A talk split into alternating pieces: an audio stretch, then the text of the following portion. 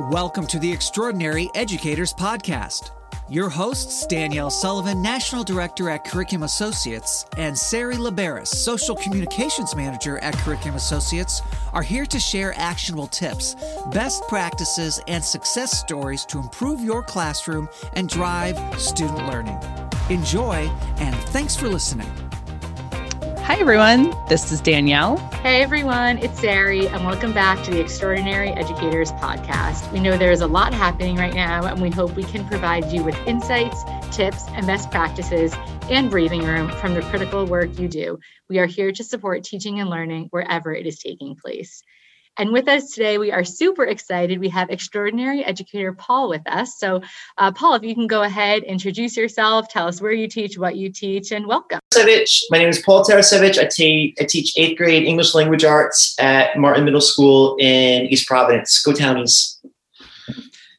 Whoa. All right. so, Welcome to the show. Um, why don't we just start off? What's happening with you? Are you virtual, in person? I think you're virtual, but like, how's your year been going? Yeah, it, it's it's it's a roller coaster of a year to say the least. Like, you know, you ride, you want ride one high up, and you're like, all right, I got this, I got this, I got this, and then something else comes like crashing, and then you go back up again, and you come back down. Uh, eighth grade is in every other Wednesday right now. Uh, Thursday and Friday, and we teach a hybrid. So half the students will be in school Wednesday, Thursday, Friday. The other half will be will be at home. Um, Tuesday, Thursday, all the eighth grade is at home, and when they do come in school, they're in they're in one pod all day. So we the teachers move around from room to room. Uh, it was it was it was a learning curve at first and at first it was all right how do you how do you engage the kids at home when they're when we're hybrid on thursdays and fridays? Because the feedback that we were getting from parents were was that it was kind of like looking into a fishbowl for the students. They see they see what's going on in the classroom, but they're not necessarily engaged engaged at home. So it's kind of how do you how do you pull those kids back in on those days? And then on Mondays and Tuesdays, when everyone's at home, it's all right. How do you how, how do you get them to turn on the cameras? How do you get them to participate? How do you get them to kind of get back get back into school again? You know. And now that we're halfway halfway through the school year, the question the question that's coming about is how do we how do we engage them again and get them excited about learning and get them back into the routine of school because who knows what next year is going to look like. Um, I'm assuming that we're going to be continuing this model for the rest of the school year unless unless something changes. Um, but it's on those Thursdays and Fridays. It's about the students individuals, you know, and, and their social needs and their emotional needs. Um, so how I set up my classroom and lessons are on Mondays and Tuesdays when all the kids are at home. We'll we'll focus on the content and the skills, and then that Wednesday, Thursday, Friday. All right, how do you how do you, how do we focus on the individual student and what and what do they need in terms of the social aspect of it, in terms of conferencing with them one on one and what they need what they need from us as teachers. Um, so it's been it, has been crazy, but it's been fun and a learning curve where I'm going to take away a lot of what I'm doing this year and apply it to next year too. Every year is different. Right. Every year is different. That that was a lot. I just think like I like to talk. I like to no, no, no, not not not how much you said, but what you said. It just, is. I just, mean, yeah, just the fact that you're like, well, on this day of the week, this is the prop. You know, it's just mind blowing about how much you guys are are mentally juggling and keeping it, track of. Okay, it's Thursday, and this is the day where I do this. It's just. And then you don't, and then you're like, and, and then as a teacher, your your heart goes out to the kids because then it's like then it's like, oh man, I haven't, I haven't heard from this kid all week. You know, like, is, is he okay? What's going on? And, you know, this kid's quarantining, so they're going to be distanced for a bit. And then when they come back, it's like, oh, I get to see your face again, you know? And we um, just started a new semester last week. So a lot of the kids that were distanced first semester came came back last week. And it was like, oh, so it's so cool to see like new faces and like you're, you're an actual person, not just an icon on a, on a Google Meet, you know? Um, by, don't get don't get me wrong. By Friday, I'm I'm exhausted. I'm in bed by seven o'clock on on, on Friday. Um, it, it, it is a lot, but it's you know I, I'm always saying this: teaching is a reflective practice. So we have to figure out all right what's working what's not working what can we improve on and what's what's best for the students at this point absolutely and first off thank you for just doing what you're doing I mean, those kids definitely need you. It is it is tough, and especially eighth grade. Eighth grade tends to be, you know, the year that they're preparing to go into high school, and this is it is crazy. I I, I love it though. It's it's one of my favorite because really they're not like you know they're not babies like just coming into middle school and kind of coddle them like sixth graders and there's not a whole lot of drama like the seventh graders the, the curriculum and the content that we focus on in eighth grade really you know opens up their eyes to a lot of stuff. You know, we, we learn about ALS in eighth grade that they have no idea and no, a lot of them don't have any background on what it is. And we learn about the Holocaust and we read about Anne Frank in the eighth grade. So it's really, it, it's really eye opening for the students. And um, my eighth grade counterpart, um, we, we plan literally every single morning and we struggled that first quarter like like i mentioned engaging engaging the students and it's it's not like every other year every every year is different but this year in particular it's not it just whoa you know? Um so when we were planning the als unit out um we were kind of like all right let's see how it goes. But one thing one reason that i like what i like about that unit is that i'm, I'm passionate about it and and it shows with the students too. Um and it's again like trying to bring them back and engage them and yeah get them ready for the for the high school next year. And it's those transitional grades from five to six eight to nine and seniors off to college and, and life. How, how are we preparing them right now to be able to be successful in that in that next step? So we um go back to school i'm, I'm, I'm anticipating that conversation is going to come back up too how do we what standards and what skills do we focus on? So when they do go off to high school and they do those transitional grades um, they, they can be successful. Yeah yeah, and you t- you've been talking a lot about engagement. I'd love to dig in there. What specifically are you doing to help engage the students? Like, how so are you my, getting them to turn their so cameras my, on? So, so my, my family's all teachers, right? I mean, my mother my mother's a superintendent in Rhode Island. My brother's a teacher. My father's a teacher. So we can we have these conversations all the time. That's awesome. And I I have my like I call it like my my Sunday breakfast with mom. And the other day she was like, she goes, "How? What are you doing to engage your kids?" And I'm like, whoa, my, my principal doesn't even ask me that.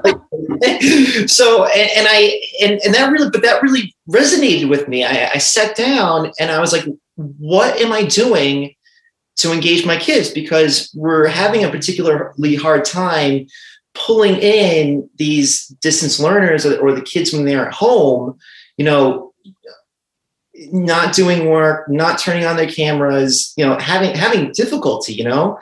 So I, I've really focused my attention to from, you know, trying to get the kids to do work to, all right, what's working with engagement skills, you know? And um, every every Friday, my my eighth grade counterpart Kelly and I will do music Kahoots. So the the Kahoots and the, and the Gimkits like that that really brings your attention. You know, they they might have a hard time writing and typing at home, but when we play Gimkits, when we play Kahoot, I know that I have the majority of students participating. So then we sat down and said, all right, this is working. The music Kahoots are working. What can we do to continue this? So every month we'll do um, skills playlists, and they're different skills and different playlists um, from IXL, from iReady, from other from Edpuzzle, where the students will have to complete the assignments at their own pace. So we've started to create games, Kahoots, and Gimkits using those skills, and that and that brings in the kids too. You know, they might not they might not realize that they're, they're practicing the skills, but but they, but they are, you know. So that's bringing them in. Um, I'm all about personalization too. There was a year where we did a project-based learning platform, and the students got to learn the skills and do the projects at their own pace. I would I would check in with them, um, but what I pulled from that platform was every every student is different. Every student learns at a different pace and at a different style, and I. It, what I took away from it and my, my philosophy behind everything that I do now is, you know, one student like Sari shouldn't be holding up Danielle just because Sari is, you know, kind of struggling with the reading and Danielle is like an all-star going off, you know, doing completing work from other classes, you know, quick, you know. So uh, another engagement strategy that I'll use is differenti- simple differentiation too. For every one assignment I create, I'll create three different ones. Uh, mild, medium, and spicy assignments. So the spicy assignments are designated, but but the kids like it though. The kids it, the, the kids eat it up, and they don't realize. Some of them don't don't realize that um, it, it is differentiation. So the you know the kids that are like way way way ahead will complete the work. You know, quick. We'll get the spicy assignments um, the students who are on grade level will get the mild assignments, and the students that need a little extra support, I'll create more modifications in those medium, mild assignments. Um, so my classroom is structured in a way where, again, students can learn at their own pace. If a kid wants to do a reading on their own, go for it. You know, this, if, I've had kids in the past where it's been tough to get them to read anything but you know, some of the texts that we read, they're like reading through it and flying through it.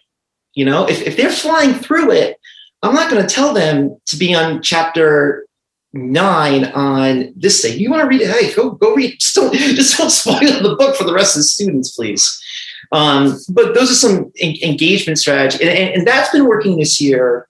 Also, um, we have a mix of students who are uh, you know way above grade reading level and a mix of students who are way below grade, grade reading level in, in the same class.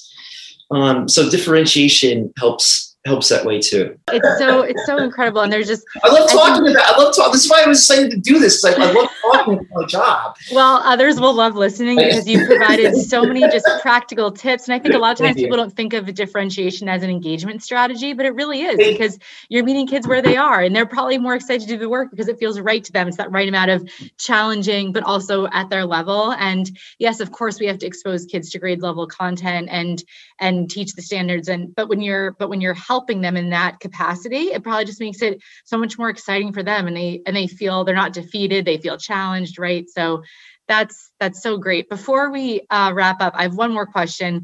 Um, when you talked about like best practices you'll take into next year i'm just curious if there's any like one or two that stand out thinking about like the silver linings. What are what have you learned that you're oh, excited oh, to carry over? Um